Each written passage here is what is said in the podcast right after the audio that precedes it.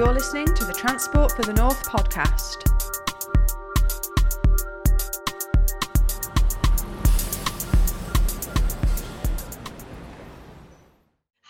And welcome to the Transport for the North podcast. I am your host, Gemma, and today we are going to be talking all things freight. This is a hugely important topic, not just for our region, but of course for the wider economy all around the world as well.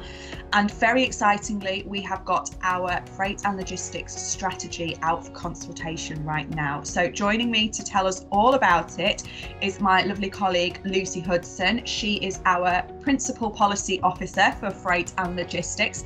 Welcome to the podcast, Lucy. Hi, how are you? I'm yes, well, I'm very well, thank you. How are you? I'm all right, thank you. I'm really well. Excellent. I'm glad to hear it. Thank you so much for joining us today. So, let's get started. Um, tell us a little bit about uh, yourself, your work at Transport for the North, and why freight and logistics is so important. Thanks, Gemma. Well, I first sort of started in freight and logistics when I was working um, in and around the Humber. And I saw in the transport networks there how vitally important um, the freight sector and the logistics activity, because of the port activity around that area, um, and how important that was to both the area and also the economy as a whole. So that kind of sort of piqued my interest. I then realised that the road and the rail were sort of intrinsically linked. So there was opportunities to to reduce the number of vehicles on the road by putting more stuff on the railway that we, we couldn't do at that point because the the um, facilities weren't weren't particularly, especially around containers, weren't there.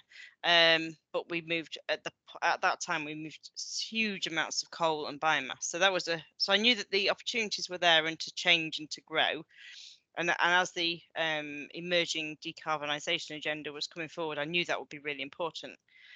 And so I realized, and I also realized that the freight industry in that area was so important, but people uh, you know the, the the railway and the road users were kind of um, hitting the headlines about we we, we um, retained a retained a rail service. We we were building additional um, building link roads. We were building additional infrastructure around the area, but the freight aspect was sort of less it was less visible and less heard, and that was because the freight can't speak, but people can.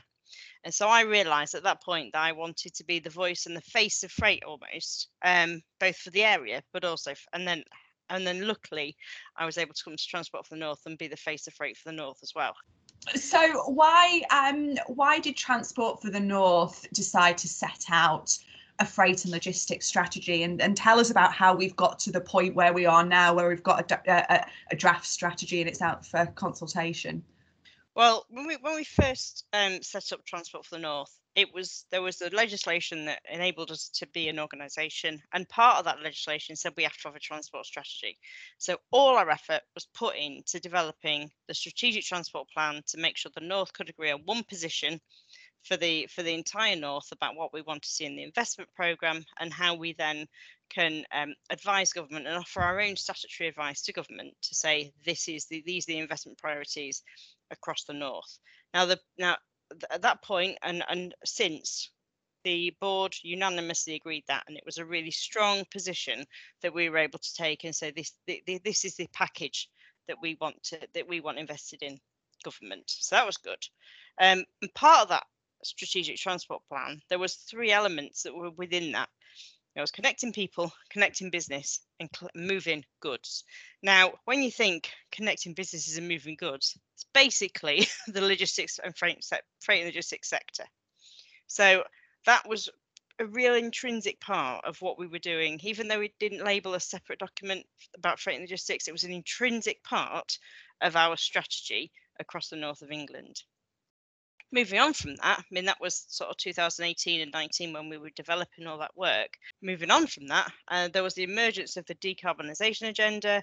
Um, so we, so that that became much more sort of headline focus and then you and then we you could see that there was areas of work that we could further develop across the across the organization so there was a focus on the road work with the major roads report um, with the long-term rail strategy and moving forward on our northern powerhouse rail program The the the strategy itself, um, the the draft strategy is is out there. It's available. We've got a fantastic virtual consultation space. Everything's still on online heading into 2022 and a, another year of doing everything via, uh, via video calls. Um, so tell us about the uh, the consultation, how people get to it, what we need from them, and and, and what they can uh, get involved with. I mean, the room is phenomenal. I mean, um, we've worked with a really strong consultant team who very creatively set up to set us up. Um, it just it basically it's a virtual room. So if you've got an Oculus Quest, have a, have a go. and you can wander around in, in person almost. Um, but it what it does is it it sets it sort of separates out the different elements of the strategy. So you can look at if you're interested in the networks, if you're interested in decarbonisation of freight, if you're interested in our data and modeling aspect, our future scenarios. You can see all those things separately. And there's a nice map where you can look at all of the different assets across the north and think, are they the are those, you know, have we got the right patterns of where things connect, the connectivity patterns? Is all that is all that right? Um, so if you click into all of those different elements, you will see not only the section from the strategy, so it's nice, nicely parceled up for you, so you can do a quick bit of reading you can then also have there's also consultation questions so just click in some of them you can write free text. If i mean the quick and easy way of doing it is definitely in our virtual engagement space because you'll just be clicking things and it'll all happen. Um, but if you want to spend a bit more time um, which i know some people do and that's their that's their personal style then have a look at the pdf as well. But but definitely go to our go to our website transportforthenorth.com transportforthenorth.com and then click on the freight and logistics um, pages and then you'll see the press there's a press release and you'll get all the links to where you need to go um, so for a bit more of the conversation then, we have also recently held one of our TFN Talks uh, free online webinars. You may remember these series uh, from over the past year or so. And they've been a fantastic way for us to shout a bit more about our work and bring industry experts and key players and people together to talk about some of the hot topics of the day. So, of course, this month we held one all about freight and logistics. Lucy, you were on that panel. Tell us a little bit more about who was who was there. Right. So, well, right, we it was it was phenomenal. I mean, when, when we put the call out, it, we got we got a guest list that was just a dream guest list. So we've got Peter Hendy, um, who chairs Network Rail, and he's recently published the work on the Union Connectivity Review, which is looking at um, the kind of main routes across the UK, not just the north. And it's a really strong piece of work that help that really contextualizes a lot around imports and exports and the, the key routes and the way that the way that that those relationships happen. So he's a really, really key person um, and has been at the heart of some of the national thinking um, on freight and logistics recently, which is which is brilliant. Um, and we've got Peter Kennan, who's our TFN board member uh, from the South Yorkshire LEP, um, and that sort of Sheffield area. And he's and I've known Peter for for ages, and he's got such a passion um, for the logistics industry and helping people understand that the industry not not only around Sheffield, so things like Doncaster, um, Sheffield Airport. You've got the iPort rail hubs in the area, so he's got a massive sort of um, area of understanding in that area. But he's also he's also been championing um, the sort of enterprise element on our board. So Peter's been brilliant um, in terms of freight and logistics activity at TFN. And then of course you've got Maggie Simpson, who is um, the Director General of the Rail Freight Group. Now she now it's probably partly her fault that I'm in this industry because I heard her speak really early on. I thought, oh, you can talk about freight in a really understandable way in just plain language and no nonsense approach. Um, so, and Maggie is just phenomenal. She represents all the rail freight sector in such a brilliant way. And when she speaks, it's like it's really worth listening to because she just articulates the main issues, especially around decarbonisation, about how the industry works um, in such a concise and understandable way. Um, you always leave having learnt something from her right you know it's just brilliant so i was really pleased um, to be joined by those people yeah absolutely it really was a, a, a great session and as lucy says uh, fantastic panel of experts, some great discussion points. So, yeah, we are bringing you uh, the highlights of that right now. But if you would like to watch the recording, because it was done uh, on video call, so you can see it as well, uh, the full recording is on our website. If you head to transportforthenorth.com and navigate across to the TFN Talks page, you'll find the video recording there. Uh, but here's some of the uh, the best bits. Hello and welcome to the TFN Talks the lineup today is particularly brilliant. We'll move on to Sir Peter Hendy, then Peter Kennan, um, and then Maggie Simpson.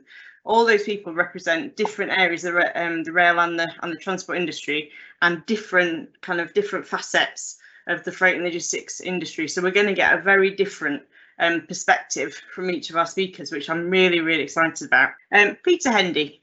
Uh, good morning, everybody. It's uh, it's very nice to be invited, and I'm uh, I'm grateful for the opportunity. Uh, and uh, what shall I say? Well, certainly, firstly, who I am. Uh, I've been the chair of Network Rail for six years now. before that, I was the Commissioner of Transport for Transport for London for nearly 10 years. I have been a board member of Transport for the North for the whole of my time at Network Rail until very, very recently. Uh, and I was also asked by the Prime Minister um, some months ago now to uh, review the connectivity of the United Kingdom, and my final report on union connectivity was published a few weeks ago. Um, so uh, those are, I think, all relevant pieces of background. Um, what, what, what should I say in opening? Well, I, I think the thing to, the, the first thing to say is that Transport for the North has done some very good work indeed. I think the principle, uh, which was done now some time ago at TFN, of looking at the uh, looking at the economic development of the north of England and then deriving a, tra a transport strategy from the work on uh, on the e economy of the north of England is, is is actually the right principle, and therefore I think that also having a freight and logistics strategy is an integrally very good thing uh, and therefore uh, both I personally and Network Rail uh, are, will be very supportive and contribute to the freight and logistics strategy for the north of England. And as you've just heard, that actually this is a particularly um, a good moment to consider these issues in the light of COVID and in the light of the um, of the increasing use of the railway network for freight since COVID started in March 2020 blimey, lose track of the years, March 2020, um, and also because of the environmental uh, uh, and sustainability and decarbonisation agenda. So it, it's a, it's a very good time to review what, what needs to be done in freight and logistics uh, in the north of England. I'm also pleased that the approach that TFN have taken in this work is very similar to the methodology I've taken I used in the union connectivity rev review, uh, identify looking at wider economic benefits, identifying major corridors for investment, um, and indeed some of the corridors that, that, that, this work is identifying are similar to the corridors that I've identified in the UCR as ones in which the, the UK government ought to take an increased interest uh, on the grounds of better economic development of the of the United Kingdom. So I think that's all good stuff. We're, we're also, as you just heard, at a crossroads because not only is there a huge subject about decarbonising the railways, of which uh, one element, but not the not all the elements, are about rail electrification. But also, it's the first time for a very long time where actually rail freight might have an advantage over road freight, simply because decarbonisation of heavy lorries seems to me to be further away than in, in terms of technology than the technology of decarbonising the railway. And that's a great opportunity for the railway to get uh, more involved in, in freight transport. Uh, and it's one that we ought to take. Of course, it's all dependent on investment and very largely investment in the railways, government investment, uh, and they don't have unlimited money, certainly not after COVID. And we're also not in a stronger position on the railway as we were because the passenger revenue is much reduced. So there's inevitably got to be some choices made, not all of which are popular. Um, we, you'll all know on this that, that there were some unpopular choices made in the publication of the, of the um, of the integrated rail plan for the north of England.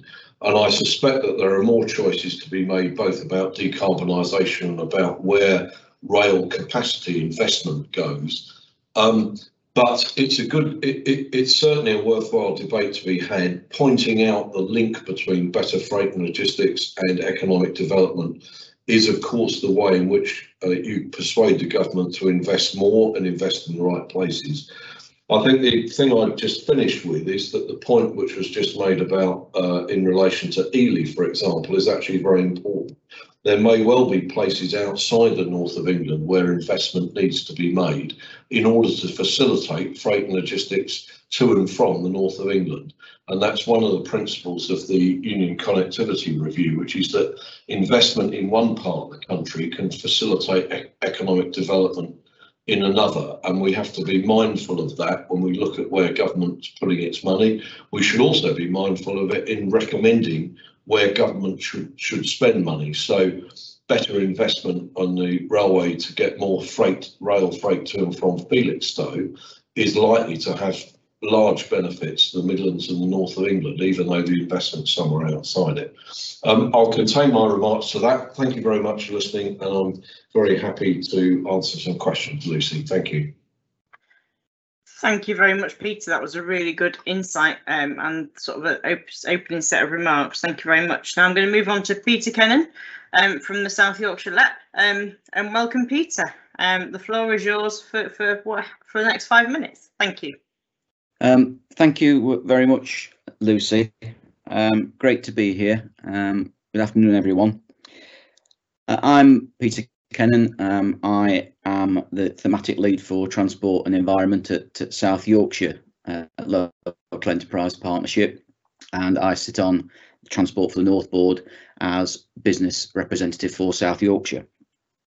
Uh, and it's it's important to just note really the very important role uh, of Transport for the North in bringing together elected and business representatives to give that business voice uh, to key issues, um, including freight and logistics, which we're here to talk about today.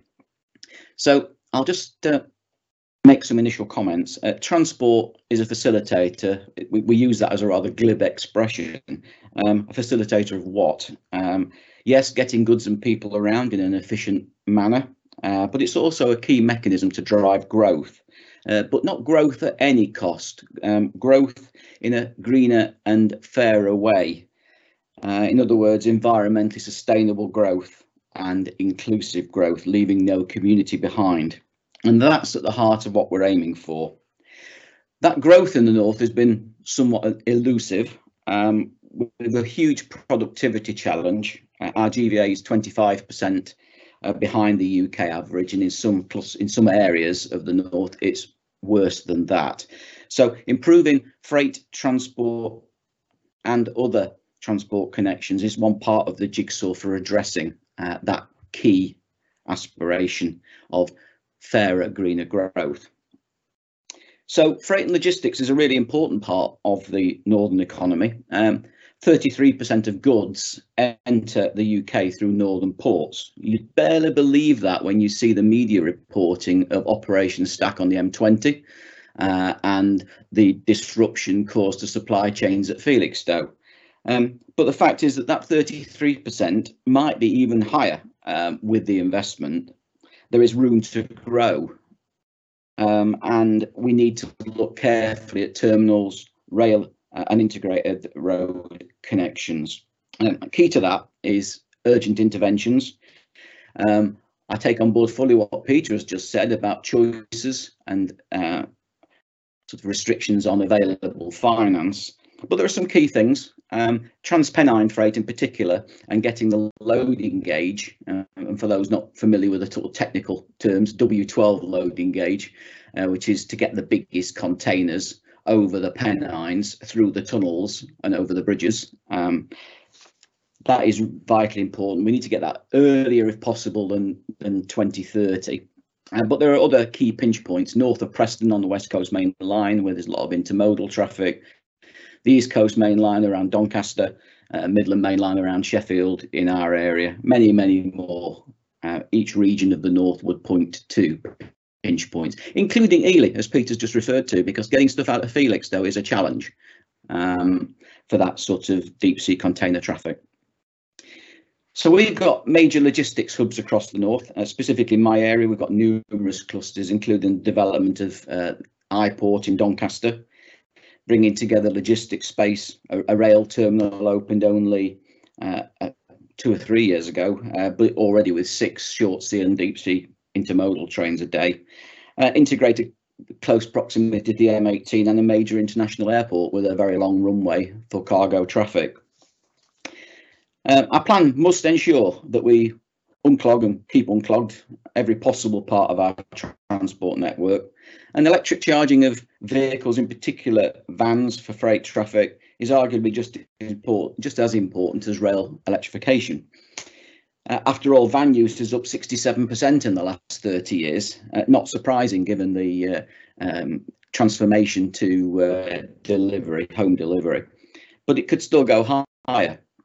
Um, so the key importance of the whole network is really important, and that's why the government's integrated rail plan was so disappointing, uh, because there was no integration, there was no joined up thinking on the network. Um, there was no real focus on freight and decarbonisation uh, and on capacity generation, which is the very thing that HS2 and Northern Powerhouse Rail are really there to deal with. So decarbonisation is at the heart of what TFN is doing, uh, greener, fairer growth, as I mentioned. Uh, the freight and logistics strategy gives us a chance to shine a light on that part of decarbonisation. And some some key statistics: 90% um, of all freight in the north is moved by road. Um, rail, even with a diesel loco on the front, 76% uh, less carbon emissions than road. Um, and HGV van and domestic shipping uh, creating 37% of domestic transport emissions. So it's abundantly clear we must decarbonise road, uh, electrify rail, reduce pollution and noise created by all transport modes. Because health and well-being of people and the impact on the environment are critically important. And we mustn't instinctively say uh, rail good, road bad. Um, many short, low tonnage volume flows won't work on rail. Um, and so road building to lift blight uh, through noise and pollution uh, emission uh, and to protect natural environment are really important, as well as to deal with major pinch points. So we need to focus more on integrated freight hubs. Uh, we mustn't get like magpies and get excited only by the shiny new things. Uh, Freeports is an example of that. There's a danger of activity displacement um, with freeports, just as there was with enterprise zones. So investment plans must be fair and proportionate and not just look at free ports. Look at inland ports with integrated logistics and multimodal capability and with customs clearance facilities. Uh, so beware of displacement, ensure that policies deal with it rather than just um, following um, the sort of shiny new aspects of development. So freight and logistics strategy uh, gives us an opportunity, a major opportunity to get engagement and free thinking on this key area. Um, it will then help TFN develop its updated strategic transport plan and to inform conversations with government and national delivery bodies on key investment issues facing the north. So thank you very much. Uh, back to you, Lucy. Thank you very much, Peter. That was absolutely fantastic and a real good in insight into Sheffield, some of the local issues around Sheffield and the surrounding area, um, and and some of the wider issues as well. So thank you very much. Um, and now finally on our panel, I'd like to introduce Maggie Simpson, OBE, who is Director General at the Rail Freight Group, um, and one of the people who are ba basically responsible for me being um, interested in freight and logistics. I heard her speak really early on in my career, and um, she makes things sound interesting and very easy to understand. And I'm hoping um, different insights are going to come forward um, in the next few minutes. So Maggie, over to you. Thank you very much for joining. Thank you very much, Lucy, and uh, a pleasure to be here today, uh, as always, on, on this webinar. Uh, for those of you who don't know me, uh, as Lucy said, I lead the Rail Freight Group. We're a member-led trade association, and we represent over 100 businesses active in freight transport on the railways. Uh, but I don't really want to start today talking about rail freight. I thought I'd start by talking about our little friend, the lateral flow test, because if you've been following social media, over the Christmas period, you couldn't get your hands on any, particularly at pharmacies who'd been doing a, a sterling job in distributing them in the run up to Christmas. And of course, there were multiple facets to that, that story, but uh, at the heart of it, the wholesale distributor who takes goods out to pharmacies uh, is in the habit of having a, a four day Christmas shutdown, and that Christmas shutdown had meant that uh, those lateral flow tests couldn't get out to where they needed to be. And once they've reopened, that situation has eased. And of course, you'd look at that and think, well, that was obvious, wasn't it? Of course, people needed those lateral flow tests over Christmas. What it highlights, though, is though if you don't plan for freight, you won't get freight right and you won't get the outcome that you want. And that's just one example. Even so far this year, I've read an example of uh, an authority who had done some urban realm improvements, put down some nice new paving. That was being broken up by the HGVs delivering to the stores. The HGVs were being blamed.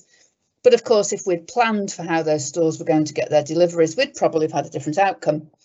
And down a bit closer to my home, uh, to Hart, uh, down in South London, a local authority acting to try and get a railhead relocated that delivers aggregates into their area. They want to build houses on that land and they fail to realise that the railhead is bringing in the very materials they'll need to build those houses.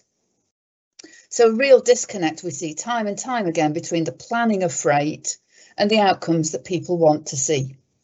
And so that's why I'm really delighted that Lucy and colleagues at TFN have been able to start work on this, this freight and logistics strategy to try and help improve the planning of freight and logistics across the north of England. And why do I think it's important? Why do I think it's so important? Well, firstly, we won't get uh, the rebalancing of the economy and the levelling up that the region needs unless we have effective freight distribution that is cost effective and affordable for business.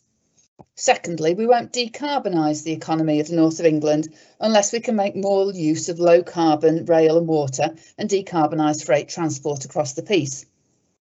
And thirdly, politicians in the north of England won't get re-elected if there are empty shelves. There are 15.5 million people, I'm told, who live in the north of England. To put it another way, that's 15.5 million consumers, all of whom expect to see the products they want on the shelves expect to see the Amazon delivery turning up at their door on time, and expect to see potholes filled in with building materials. So we absolutely have to get freight and logistics delivery right, and the draft freight strategy uh, gives a blueprint for doing that. Of course, more specifically for rail freight, the strategy gives a framework in which we can help rail freight to grow across the north of England. And I think some of the really important themes that we need to pick up and run with as we develop that strategy forward and implement the plans that it so clearly sets out have already been mentioned, some of them so far. What are they? Firstly, how do we continue to grow in a time when, as Sir Peter says, we are fiscally challenged? There's no doubt that funding is going to be constrained, but we cannot let that be an excuse for not growing rail freight. So we have to find clever ways of achieving growth without funding if that isn't there. Secondly, how are we going to make progress on decarbonisation? Obviously to meet those 2040 and 2050 deadlines. But actually, when it comes to carbon emissions, we can't wait till then to start. We need to start making less carbon today. So decarbonisation now as well as decarbonisation in the future. How do we improve freight and logistics without adding to the cost of living crisis? So when we intervene in ways that cause freight movements to become more expensive, we pass that on to the consumer, it adds to the cost of living. We're already seeing that with supermarket prices rising on the back of the HGV driver shortage, and we can't allow that to run away with itself. So being really clear about the cost implication for freight companies, businesses and those who use them to ship their goods. And how now with the IRP published, do we go forward and take the positives forward at pace. And particularly there, I'm thinking of gauge clearance across the Pennines and the capacity for freight that the ports in the north of England that have already been mentioned so desperately need. And whatever one's view of the IRP is, the commitment to that gauge and capacity across the Pennines is welcome. It's been a campaign priority of ours for many years, as Lucy and others knows. And, and we're really pleased to see that commitment written down. What we need now is delivery at pace. So that was all from me. Uh, a pleasure to be here and look forward to taking some questions and discussions now. Thank you. Thank you very much, Maggie. That's brilliant. Thank you very much for all that that insight. Now, um, I have done a quick sort of précis of um, some of the questions that we've that we've uh, received. Um, I'll come to each. I'm going to sort of read the questions out and then I'll come to each speaker in turn. The first couple are going to come from um, questions that we had submitted before the event, and then I'll move on to some of the live questions that are coming through. Um, however, I have absolutely um, heard, sort of read the room or read the virtual room. Um, electrification is definitely up there in one of our, and decarbonisation is a real strong theme uh, running through these these questions. So that's something that we can we can pick up, um, and also connectivity, which is really quite really quite obvious or when we're talking about freight logistics um, across the north of England. So the first one, the first question I picked out um, is about rail electrification. So we can talk about, so we can um, explore this um, in more detail. So um, I think I'll ask the question and then I'll come to Sir Peter first. Um, so I've got rail electrification is essential for freight as well as passenger. Economies will be achieved through a rolling programme, paying back in the long term through cost and carbon reduction. How do we persuade government, not at least um, HM Treasury? So, uh, Peter, if you'd like to take that one first, that would be really helpful. Um, I think there are two things I'd like to say about it. The first is that the railway industry itself has a responsibility to reduce the unit cost of electrification. We have not, we Network Rail, have not always been uh, terribly good at this. The Great Western Main Line electrification is the worst example of um, badly specified, um, uh, probably um, not not beautifully uh, um, uh, uh, constructed, uh, and the unit cost of that electrification was far too high. Uh, and, and, we we know that we've got to make it cheaper. We are making some inroads to make it uh, cheaper, and there's a lot of work going on within Network Rail to reduce the unit cost to make the business cases better and make them more acceptable to government. Uh, some of that is called Project Speed. However, um, it's also the case that electrification would be a lot cheaper if there was a continuous program. So uh, Network Rail itself has produced a, a strategy for electrification um, the government has acknowledged that.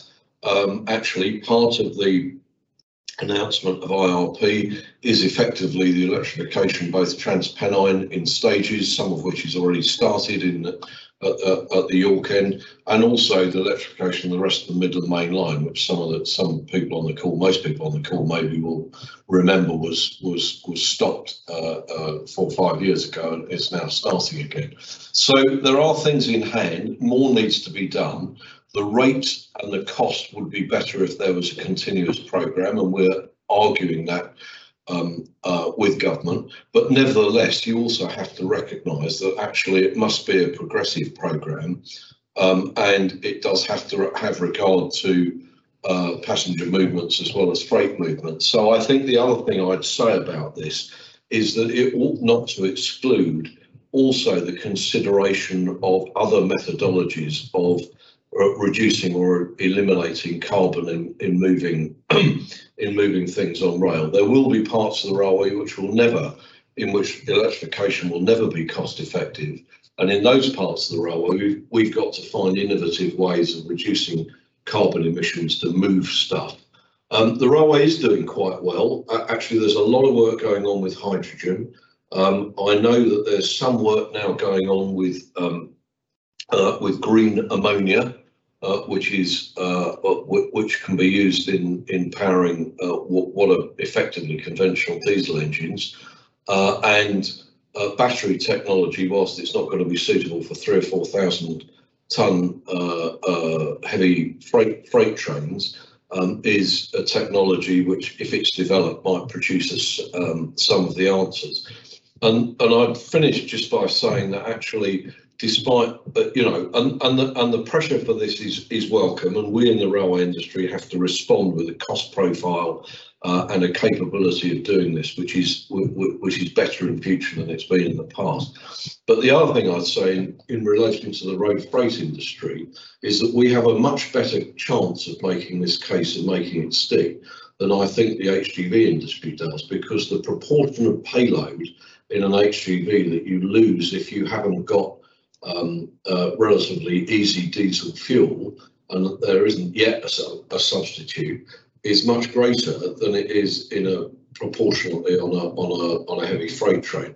And I think one of our jobs is to make sure that we exploit the greater sustainability and efficiency of uh, rail uh, freight and for that matter rail passengers whilst whilst the road freight industry is busy trying to crack that problem which is a different and much greater problem for them than it is for us uh, thank you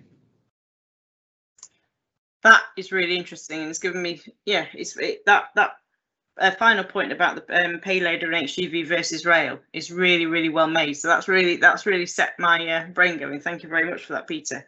Um, um, Peter Kennan, have you got anything to add to the to the to this question? Um, thank you. I'll, I'll, I'll support fully what Peter is saying um, in terms of um, where we are. I, I think there's a, a much greater acceptance and understanding of the importance of electrification now. Um, I think we've got past that phase of cancelling schemes because of cost overruns. Um, I think we're now we are very heavily focused on decarbonisation, and and uh, everybody has learnt the lesson of what happened on the Great Western, um, and we'll we'll move on. So um, in any business, um, skills are vital. So I fully support um, rolling programs uh, because we've got to keep skilled people occupied and we've got to get more skilled people. And in that regard, uh, projects like HS2 are useful in one way because you've got uh, the need for large numbers of um, skilled engineering. In another way, they soak up all the resource for the other projects. So you strike a balance there, but it's got to be helpful that there is this rolling programme. And the only other thing, in terms of persuading uh, government and treasury, it's the key role that TFN has as an organisation. We're very fortunate to have great people um, and we have a database that is second to none of evidence and great analytical tools, particularly in relation to the new interpretation of the Green Book, for example. So evidence-based submissions are really powerful. We can't just stand here and say we should have something or we deserve something. We can prove why an investment is needed um, with detailed evidence. Thank you very much, Peter. That's good. Thank you very much for that. And then Maggie. Yeah, just a, a few points to add to what's been said, uh, and I wouldn't disagree with anything that, that's been said so far. I mean, just to say, obviously, in order to use electric, the private sector freight operators have got to make the investment in, in new locomotives and having good sight of a forward programme of, of network electrification helps build the case for that investment. And I think, you know, if we're looking at what would probably be bi-modes in the first instance, they are an expensive investment and we need to know that if people are investing in them, they can use overhead electric uh, for a significant part of the journeys that they're making in order to get the value. Uh, uh, and so I think that that means we have to be particularly careful on new electrification schemes that freight is scoped from the outset into them and by that I mean, uh, firstly, that the power supply is adequate for freight. Secondly, that small little gaps in the network uh, that freight use are are completed. And indeed, you know, uh, Peter mentioned the Midland Main Line electrification, uh, but as I understand it, Corby to um, the route north from Corby, which freight uses um, round to Syston isn't included in the scope of that, for example. So most of our mileage to London would still have to be diesel. So can we try and scope into those schemes the bits that freight use uh, that passenger perhaps doesn't to the same degree to make those end-to-end connections work. And finally, and you know, not for, for TFN or any of us on the call, but government have to get to grips with how, as a society, we have an affordable supply of electricity for the long term. The current uh, issues with the cost of fuel, the cost of electricity uh, in our own homes and businesses is is highlight that we really need to stabilise that if our future economy is going to rely on more electricity than it does today. Thank you very much, Maggie. That was uh, also um, good insights. Now, um, that was our first question. Um, I've got there's um question, second question. I'm going to take in slightly different order, so I'll come to Maggie first, then um, Peter Hendy, and then Peter Kennan. So I'm going to try and make keep, keep us all sort of interested um, and and jazzed up in the order. Um, and I'm going to have a bash at answering this as well because if, if if we had Nancy, I'd be allowed to answer things as well. So that I'm going to have a, have a bash at answering this one as well. So, is government working with TFN and other regional transport groups around the country to develop a UK-wide freight and logistics strategy?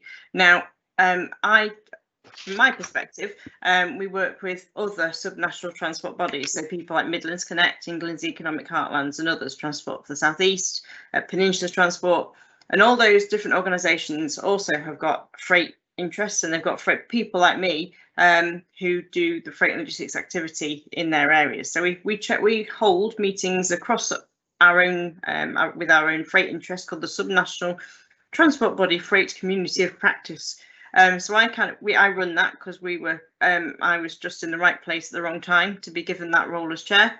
Um, and it's really it's a really good group because we we share different um, different ways of doing um, considering freight logistics. Um, you get a very different perspective if you've got some if you've got um, a port like Felixstowe in your area versus a sort of port like the Humber. You get a very different perspective because a lot lots of those different lots of those markets um, and the and the and the transport needs are very different. And if you think people from Portsmouth and Dover, they've got very different um, different needs with with the um, lorry parking, and when you get that operation stack going up the motorway, they have very very different um, pressures, which actually can trigger different things that you're thinking about in your own strategies. So it's re- it is really crucial that the people like that people like us keep talking. We do have um, DFT come to those meetings, and that helps us. Um, it helps them as well as us um, think differently up across a wider geography, and that's where some of the seeds of ideas have come come from about us working together slightly differently. So I do think, that, I mean, that's all really strong activity. We may then decide it's not the right thing to do, but at the moment, when when you have those conversations, it's great to, to sort of sow those seeds of ideas and then look at different ways of, of making of making the right decisions and things happen.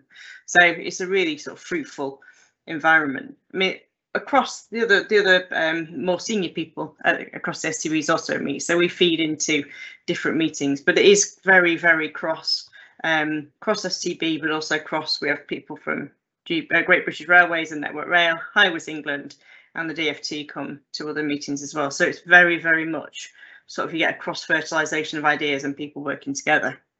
Um, to do a bigger, wider national strategy, then there's the there's the work that um, Great British Rail, Railways are doing, and we're also working with um, National Highways to do to do activity on that as well. Um, Peter Hendy. I mean, I think the answer is government is is working on this, um, and the work that I did on the Union Connectivity Review, which sets out a proposed uh, strategic transport network for the whole of the UK, which is in terms of passengers and freight. Um, now, I uh, the, when I published my report a few weeks ago, um, uh, my understanding, and I think it was said by the Prime Minister, is that they accept the recommendation for a UK strategic network. That's not every road in on, on railway line in Britain, um, but it has that ought to have quite a lot of impact within government in identifying the major transport corridors that create um, economic uh, benefit. Um, the, the, the other thing I was just looking at is the government's response to the last piece of work from the National Infrastructure Commission on freight um, and the commitment um, to uh, to uh, uh, a, a long-term strategic plan for the freight sector, the future of freight, which they promised by the end of 2021. So I, I think government are listening to this stuff. Um, and I think that the work that you're presently um, consulting over will be an important contribution to it. So uh, I think I think it's moving in the right direction. Absolutely. Brilliant. Thank you very much. And now Peter Kennan. Uh, thank you. Uh, just to add really briefly to what uh, Peter has just said, um, I also think the Union Connectivity Review is really important in this respect. Um, the one thing that TFN can can help with um, is in the existing strategic transport plan um, and subsequent. We've got the strategic development corridors identified already, and so we can help Peter to put the pieces of the jigsaw in to the union connectivity review from the work we've already done and the work that we're presently consulting on. And uh, I think that will be really a very sensible way to go uh, in the future. Thanks, Lucy. Thank you very much. Um, I'm going to have a, we're going to do another rail, question, and then I'm going to try and find a road question because I think road freight and rail freight are very important. Um, at the moment, the room is very, very raily, so I think that's that's really helpful because we, we've got lots of questions about trains. Um, and so, and I think this is this is quite a spicy question, so I'm quite excited to hear what people um, think about this. So, I'll be coming to Peter Kennan first, then Maggie, and then Peter Hendy. So, um, does the tradition of giving passenger trains preference over freight trains need revision? I think that's a great question. So, um, Peter Kennan. It is a good question. Um, I would hope we get to a point where we don't have to make those choices um, because we have the capacity that's needed to accommodate uh, users of the network. Um, it, at the present time, the statistics show considerable delay for freight uh, trains across the network waiting for paths through busy passenger areas. Um, and really, we were hoping as a result of interventions such as HS2 and Northern Powerhouse Rail that the increased capacity would mean that we could reduce uh, delays in many parts of the network that are caused to, to freight trains. So I don't think the question is which should we choose. The answer is we should choose neither. Both should be given priority um, because both uh, are key points within uh, the strategy of greener and fairer growth for our northern economy. Brilliant. Thank you very much, Peter. Um, then we go to Maggie. Maggie, what?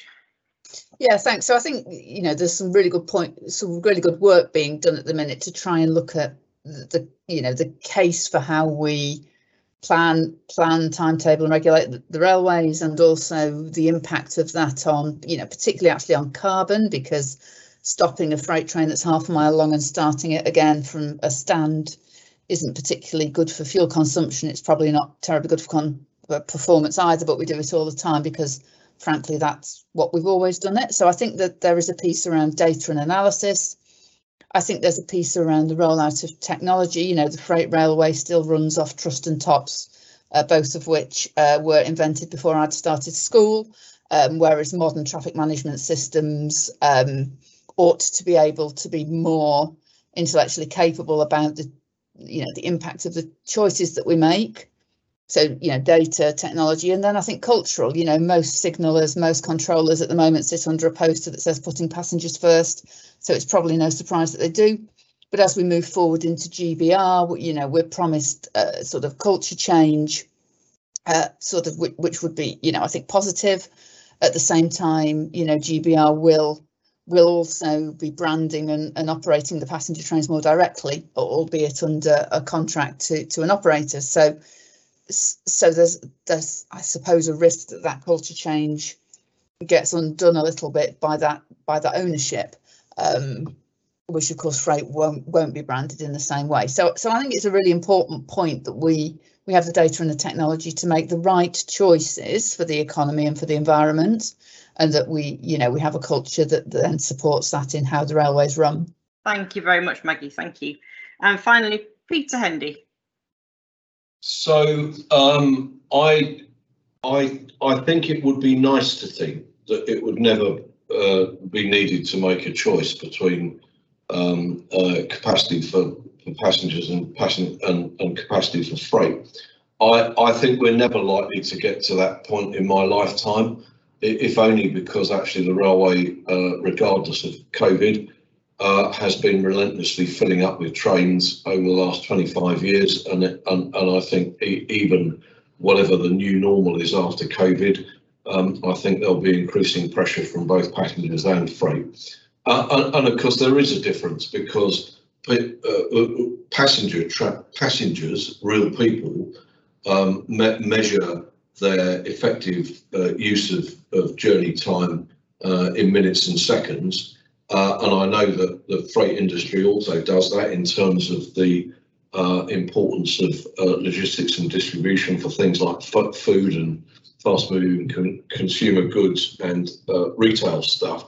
Um, so, but there are always going to have to be choices to be made. The question in my mind is, can you make them effectively and can you persuade everybody involved that you you're, that you're making transparently the right choices in in the right way? I think in the light of Keith Williams's work and the, and the white paper, I feel quite emboldened to say that we know that we haven't always made those choices uh, at all uh, transparently and sometimes right in the last few years because the railway has been a very complicated place to manage uh, and there are endless different people involved in it. Network Rail is running signalling and control systems, but the franchises and the franchise specification, the passenger franchise specifications let by the department uh, sometimes uh, conflict with the capacity of the infrastructure, never mind freight tra traffic. So we know, we know that we can do better. I, I think Keith set out in his uh, white paper a uh, an, an organisation which is not uh, an organisation proposal um, to which passengers and freight ought to fit in, but his conclusion was after looking at the requirements of passengers and freight on the railway, and I think that GBR is much more likely to make those choices transparently and um, holistically across the railway. It won't please everybody. Um, I don't see how it can. I looked at, uh, I, I, think Peter mentioned earlier the capacity of the West Coast Main Line north of uh, north of Preston. Well, I looked at the capacity of the West Coast Main Line north of Crewe in my work on union connectivity to look at getting uh, HS trains from HS2 to Glasgow and Edinburgh in three hours, something, three hours, not very much. Now, the chances of building a new railway from Crewe to Scotland are, are, are vanishingly small. The economics of it just won't be there, and the mileage would be tremendous. What you what you actually need to do is to assess every mile of the West Coast Main Line, work out which pieces need freight uh, loops and a bit of duplication in order to keep freight trains moving, as Maggie says, not to start and stop them, but also give effectively fast passenger times. You need to do that on a very granular basis. And even when you've done it, you'll have some capacity limitations. But actually working out which, working out what what the right projects are to do, what the right priorities to offer, is is very likely to be something that GBR will be better at than the railway industry has been in the recent past. But it will still require compromises. I, I suppose the last thing to say is that there must actually be places to contemplate whether or not freight traffic should really have priority. Um, I, have been because uh, uh, uh, uh, John Smith from Greg from GBRF takes everybody he can on the Felix Felixstowe line from Felixstowe to Ipswich, which is used by container trains from Felixstowe not only to London and the southeast but to the Midlands and the north. Uh, and, and, actually, that's a that's a single line from Felixstowe to to Ipswich with a rather sparse passenger service and a very, very busy freight railway. You, you could consider, I'm not making, I'm not, I'm, I'm being careful about being definitive, otherwise I'll get reported for it, but you could consider that the freight use of that railway is far more important than the passenger use. And what I would expect is a body like GBR to con contemplate that in the round to see what the best solution is. Because actually, if you can if you can produce a better economic, social, and uh, environmental outcome from the uh, from an exclusive use of the freight railway, at least GBR ought to consider that. It's not able to do that currently because the specification of the Anglia franchise specifies a passenger service between Felixstowe and, and, and Ipswich. But I, I think that we we would be deluding ourselves if we didn't think that there were some choices that you could make, which would be different, and the outcomes would be different, and they might on a societal basis be better outcomes if freight traffic got priority. So I wouldn't rule it out. But for the but for for those listening who want to write about it in in, in railway journals, I'm not suggesting a withdrawal of passenger service. What I'm suggesting is that somebody ought to think carefully on a holistic basis about the best way of using that infrastructure capacity, and that shouldn't rule out prioritising freight over passengers in the right places. Absolutely. Thank you very much. Good points. Well made. And I, but I also want to bring in some road elements to this as well, because I think we've had a very, very rail heavy discussion. The strategy is about road as well. So I'm going to try and link in some of the um, some of the thoughts about decarbonisation and fueling as well on, on the roads. So um, we've got the, the question is, what are the plans to improve facilities and capacity at the North Seaports? and to put pressure on the carriers to improve the feeder services for sea freight, container, sea freight container freight into the north and lessen the need to rely on southern ports of Southampton and Felixstowe.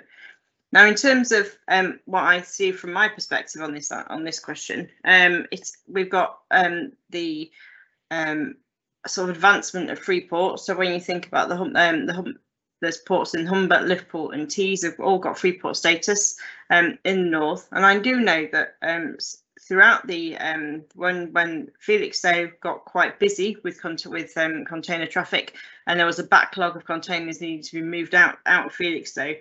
There was some of that some of that traffic did actually move into the Humber, so people were thinking, oh, actually we could go to a different port. So I do know that there, there has been a shift um, in traffic. The other um, thing I think is is worth mentioning from uh, from a northern port perspective is that we've got fantastic road links. So when you think about into the Port of Immingham, um, you you straight or you're out of the port and you straight onto the A180 and then you straight onto the motorway network. So and that that can that does work in um, in other in other port areas as well. We need more resilience, um, especially around for the northeast on the A66, A69, which I know is a subject of national a national highways project that we we we as TFN are involved in, um, and, and and those connections um, need to be more resilient because there's not that many of them, but they are but they are there and they are part of the they are part of the um, pan northern connectivity. In terms of um, when you look at the decarbonisation aspect, I know we've got work as TFN looking at the at um, electric vehicle charging networks and hydrogen refueling networks. And I think some in some somewhere along the line there needs to be some sort of certainty from government about which which which horse it's going to back on the on the refueling um, and on the and on the fueling question. Now Tesco's have got a um, brilliant freight train, um, no, brilliant um, new electric lorry, 37 ton lorry, go, doing a shuttle of 60 mile round trip in Wales. So there's a good, there's a test bed of some technology that's coming forward, but these batteries need, are really huge. So um, Peter, Peter Hendy, would you like to open this, open um, your closing remarks and the bit of the question? Thank you. So I, I, haven't really got much to add on that um, on that uh, on that last point about about ports. I think the in, internal um, road and railway system for the United Kingdom has to respond to the use made of ports and the investment that port owners and government want to put put in them. Um, so I'll leave it at that. And I, I, would just conclude by saying I think it's really helpful to have this seminar. Uh, I think it, I think it's really helpful to consult at this juncture on a freight and logistics strategy for the north. We in Network Rail will be responding. Uh, that that strategy can take into account the Union Connectivity Report and government's welcome to my proposal for a UK strategic transport network. Uh, and um, I hope that the outcome is a really good piece of work, and I hope that therefore it then influences government policy and what regional and local government do about freight in the north of England. Um, and uh, with that, I'm going to have to go because I actually have to be somewhere else in about 30 seconds. But thank you very much for listening and thank you for your time. Thank you very much, Peter. That's great. Thank you very much. Uh, Peter Kennan. Uh, thanks. I can be very brief. Um, in my opening remarks, I talked about the importance of integrated hubs. It's uh, road and rail, and uh, I also uh, talked about the importance of inland ports. Um, so I, I, really think it's already happening. A lot of this that we're talking about. Um, we've we've seen we've seen switch to rail um, out of Immingham, uh, short, a short flow across to the iPort in Doncaster.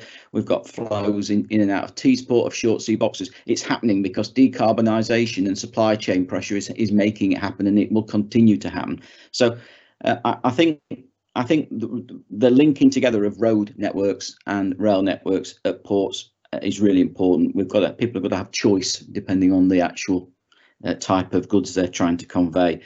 Um, and uh, really, in terms of closing remarks, um, I just want to encourage as many people on this webinar uh, to give replies. No reply is too small. There's one, there's only one point that you want to make because you think it's important. Please don't sort of hang back, make the point because uh, we're really anxious to make sure that we reflect the views of the whole North. Thank you.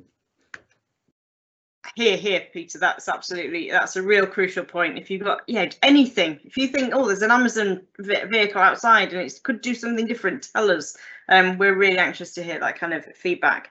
Um, and then Maggie, we'll come to you. Thank you. Yeah, thanks. I mean, look in terms of, of, of ports, I think for me the key part is that that people will make choices that meet their needs as users. And it's absolutely critical that the, the businesses, particularly in the north of England, who wish to import or export goods, have the fastest, the most efficient route to market that they can. And sometimes that will mean going, heaven forbid, down south and intercepting a ship that's on one of the global circuits out to the Americas or the Far East. And those ships are not coming away from that global circuit. Equally, there are flows out to Europe and to the Americas that are coming at pace to ports across the north of England. And therefore, we need to give those businesses the right road and rail links to get their goods into those ports and into those distribution networks as quickly as possible. As an island nation, we already have a disadvantage in terms of routes to market, and therefore we need to do everything we can to make sure that people are as competitive as they can be if we're to build back the economy. Uh, so I think you know there's all sorts of, of, of good work done in the draft strategy, uh, as Peter and others have said. Uh, hopefully, lots of people will respond to it, and we look forward to, to working with you, Lucy, on on the next steps and taking the strategy forward into implementation. That really was um, a fantastic uh, webinar, Lucy. The freight and logistics strategy really is a fantastic piece of work. Lucy, um, as you say, this this consultation feedback and responses will then be gathered, analysed. There'll be further work to update the strategy based on all of this amazing feedback and insight that we get. That process, I know, is your uh, your next thing that you're looking forward to. Um, that'll take however long that takes, and then you'll come back when the the final version is ready and tell us all about it, and we can say, right, we've got the strategy. Here's what's next. Exactly. Yeah, that's exactly what's going to happen. Um, I mean, uh, we're gonna we're gonna make the changes, and then we're gonna set out the recommendations that we've all agreed as across the north. Um, the board will agree. Well, hopefully the board will agree it, and then we'll crack on um, and deliver against those recommendations that that we set out. So our recommendations, we'll pull those together, and they will be there'll be some around decarbonisation that will be really important about data and modelling, so we can share all that intelligence across the north and beyond and then um, sort of strategic approaches to, to warehousing and logistics. And those those the three main elements that we hope to bring forward. Um, and also anything else we've forgotten because it's consultation. And if there's a big, massive gap, we'll add it in. Fantastic stuff. Thank you so much once again, Lucy. As I say, everybody, please do stay in touch um, and keep an eye out across our channels. So, particularly on social media Twitter, Instagram, Facebook, and LinkedIn, we'll continue to spread the latest news on there. And we will see you all again very soon. Thanks for listening. Thanks for listening to the Transport for the North podcast. Don't forget you can subscribe on Spotify and SoundCloud so you never miss an episode. You can find us on Twitter, LinkedIn, and Facebook for all our latest updates. And join us on our website where you can find all the latest news and sign up to our All Points North newsletter.